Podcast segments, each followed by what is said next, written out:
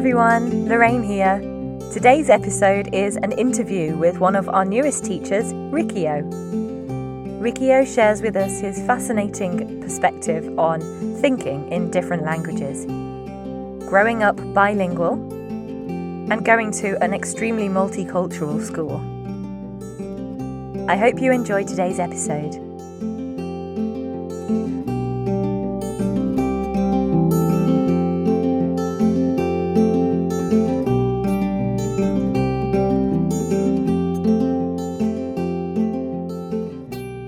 Rikio, how are you today? I'm doing well. How are you?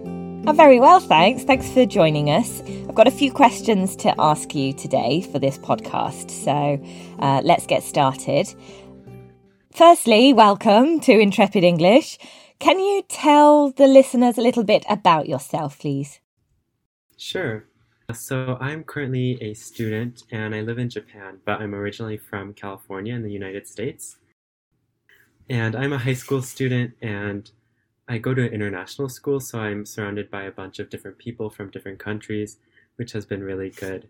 Great. So you mentioned you're in Japan right now and you're you're in high school. Actually, we met because you go to the same high school as one of our other teachers did, uh, Maddox, and um, he actually introduced the two of us. So uh, tell us a little bit about your experience of UWC. Um, we've talked with Maddox in his podcast about it, so I'm interested to hear how your experience there has been. Sure. So I remember in 2016, actually, I went to this summer school uh, at the school in Japan because I was here in Japan with my mom, and my mom was taking care of her mom or my grandma. So uh, I went to the summer camp for two weeks, and it was just a really nice experience in the way that I think the community here is really tight knit because it's definitely a small school. And UWC is this global network of schools. So there is, I believe, 19 schools now, and they're located in all these different countries across the world. And the one I'm at is, of course, in Japan. And after I went to the summer school, I decided that I would apply and here I am. Wonderful. So, yeah, I've heard many things. I actually met Maddox through a friend of mine who went to UWC in Wales. Um, mm. And it's, I've always joked that I think it sounds like um, high school for superheroes. Like you learn such really amazing things at school, how to make the world a better place, you know, all about the environment and tolerance. Mm. And it just sounds like the most supportive and interesting environment to go to high school in.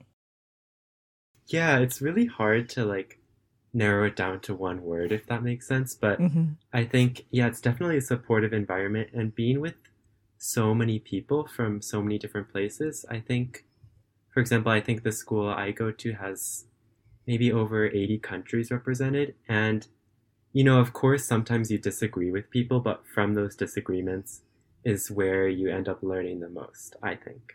Yeah, absolutely. Yeah, I think that's one of the reasons why we should be open to, you know, conversations with people who don't necessarily agree with us, because it's in the debating that we often learn things ourselves and maybe sometimes possibly come to a, a bit of a compromise. Exactly. Yeah. So you mentioned uh, in your blog post that you you live in a forest or near to a forest, and you love to run the trails there. Uh, tell us a little bit about that.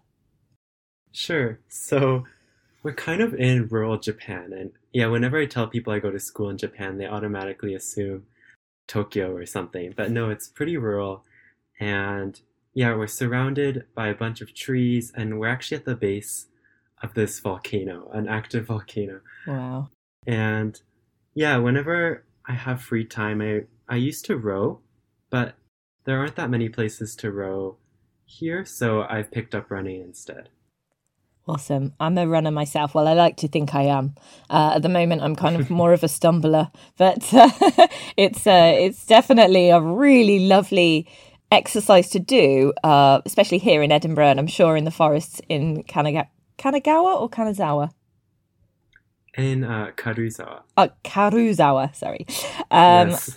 I'm sure that you know it's such a great place to clear your mind, isn't it? And um, sort of yeah, be at one with nature.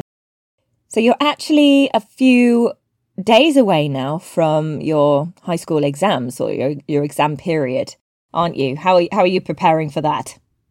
Yeah, it's it's been kind of a slow preparation so far, but I'm trying to gear up and recently I think I'm going to make a study group with some friends and try to really get to my studies and step on it. Nice. You, um, mentioned a few cool uh, little phrasal verbs there in your in your answer. I've become a phrasal verb ob- obsessed person lately. I'm just like I always thinking to myself during every conversation.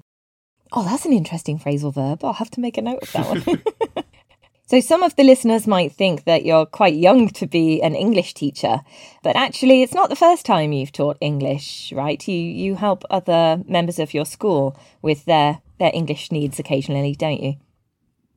Yeah, and I actually started off tutoring English in I think ninth grade uh, at this wow. um, after school learning center. But yeah, at my school here too, a lot of people at my school English isn't actually their first language, so I found that people sometimes come to me to help, and I've ended up helping a lot of people in their English, whether it's in their science classes or in their English classes, of course.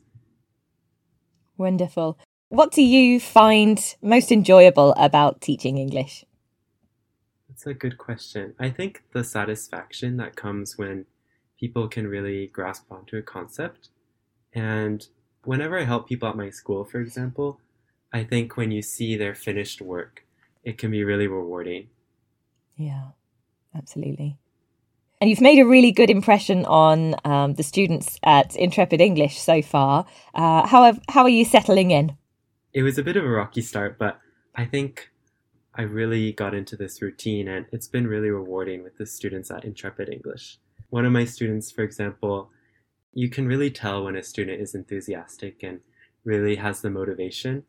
And it can be really, you know, fun to just talk with these students about what's going on in their lives and everything like that. And of course, there are also some students which just need a little bit more support, and that's perfectly fine too. But I think the the most rewarding part for me so far has just been getting to know some of the students and trying to get a bit of a more personal relationship with them.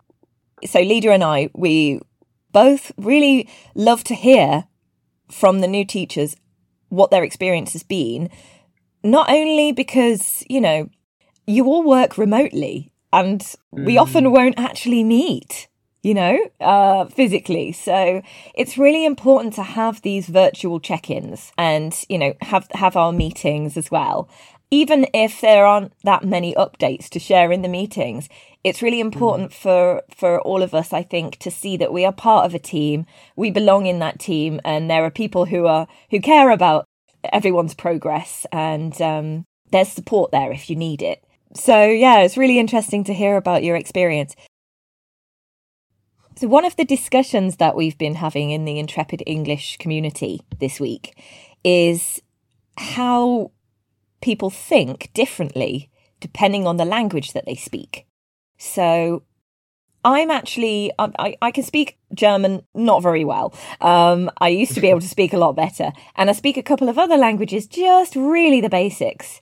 Um, mm-hmm. So I I don't really know a second language well enough to be able to to form an opinion about this. But you mm-hmm. are half American, half Japanese. Um, your your mum's from Japan.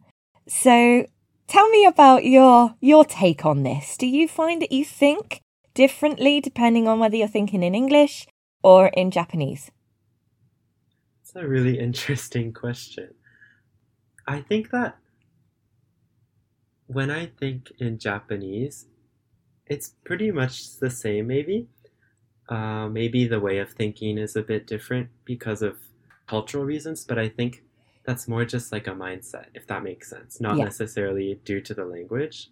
Mm-hmm. And I also think that, you know, I would consider Japanese as my second language, but maybe I'm not to that point enough where it's that seamless kind of switch between English and Japanese. I wouldn't say I have that. Whereas a lot of bilingual people are really easily able to switch between the languages, and I think I still have a bit more work to do in my Japanese. So that's a really interesting experience that you've been able to go to high school in Japan how mm. much in your in your day to day schooling? How much do you get to actually speak Japanese? Really, not very much at all, to be honest. Just in my Japanese class, and then, of course, if you go off campus, you'll need to speak Japanese. Although I think a lot of people at my school, you know, they don't speak any Japanese at all, and they get around just fine too. So, Right. yeah. Fascinating. You mentioned earlier that you've had quite a few experiences of helping your friends and classmates with their English. Can you tell us uh, any success stories? Yeah, let me think. Just one I have off the top of my head would maybe be uh, one of my friends from Singapore. And this is kind of an interesting story because if you know anything about Singapore, a lot of people there they speak Chinese and then they also speak English. So she's kind of you'd consider her a native English speaker, but her English is it's kind of different from the standard American English. So when she was writing her college application essay and she was applying to a bunch of schools in the US, sometimes she needed a bit of help kind of clarifying her sentences and trying to get across her point. So uh, we were pretty good friends and she asked me, asked me for help. So uh, we were able to get a good essay at the end of the day because college application essays can be really difficult in that you know you have to show a personal side and really get your thoughts across in maybe 600 words or less so i think that was definitely a pretty rewarding process because i know at the end of the day we were both really happy with what she had written That is an excellent example. I think that's probably one of the reasons why we all sort of get into teaching English. It's the kind of thing that many native English speakers have the opportunity to do just informally when we meet people and they need a, ha- a hand with some task or other in English. And it's so satisfying for both people involved that we, we tend to go, oh wow, yeah, I want to I want to do this. Like I think I want to train to be a teacher. Um, a lot of the English teachers that I've met have have got into it that way, and it really is a passport for helping people and traveling all over the world, isn't it? If you can teach English. Yeah, it's definitely a really useful skill. And for example, in Japan, it's really ironic that all these English speakers at my school, they're still able to get around the country just because they understand English too. So it's definitely very useful. Yeah, brilliant. I always like to ask a new intrepid English teachers if you have any advice for our English students. Sure. So I think definitely one way to really focus on your English skills is to have a really clear goal in mind. So, for example, like I said earlier, I'm still studying Japanese a bit, and I think that I set this really kind of clear goal is that I want to be able to speak to like government officials and kind of have this more complex Japanese down. And I think whenever you set a, a concrete goal like that, it really helps you to keep on track and you can spend time every day doing your studies and you can see the reward at the end of the tunnel. Wonderful. Japanese government employees. That is, uh, is that a bit of a random goal? yeah, maybe kind of a vague goal, but I think whenever I speak to Japanese government officials, it's it can get really overwhelming. So, kind of a weird goal, but it keeps me on track for sure. Well, it's relevant to real life, isn't it? When you're living in Japan, you yeah, you know might need to call and and speak to somebody. So, so does that mean you're learning really quite formal Japanese then? I'd say that in the in my current class, it's definitely more focused on writing and reading. So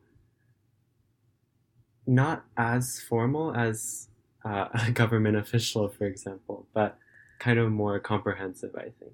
Mm-hmm.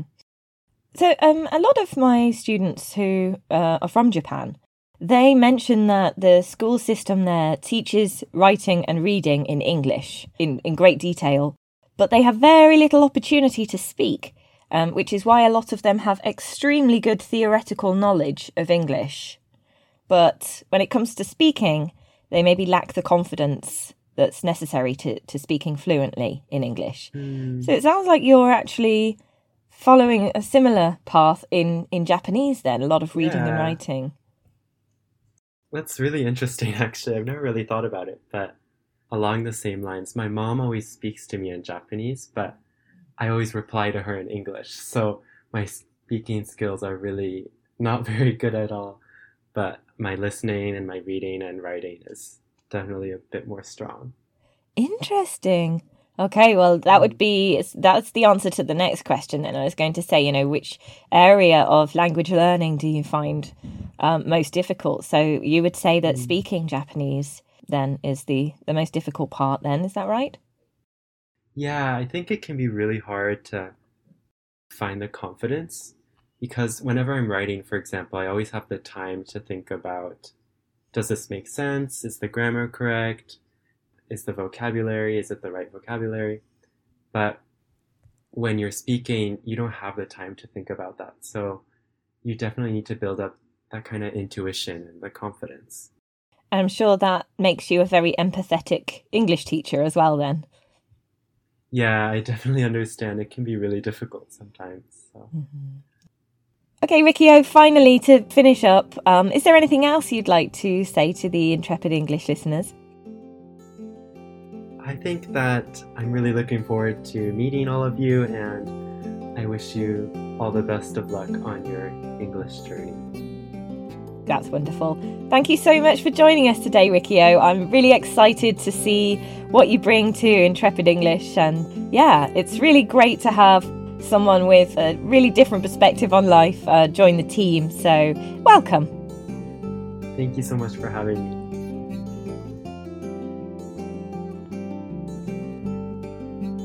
What a treat! I hope you enjoyed today's episode.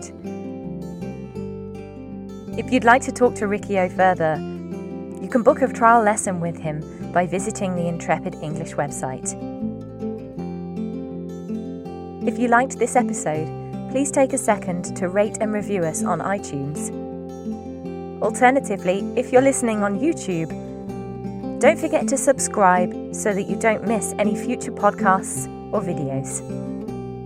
From everyone at Intrepid English, have a great day.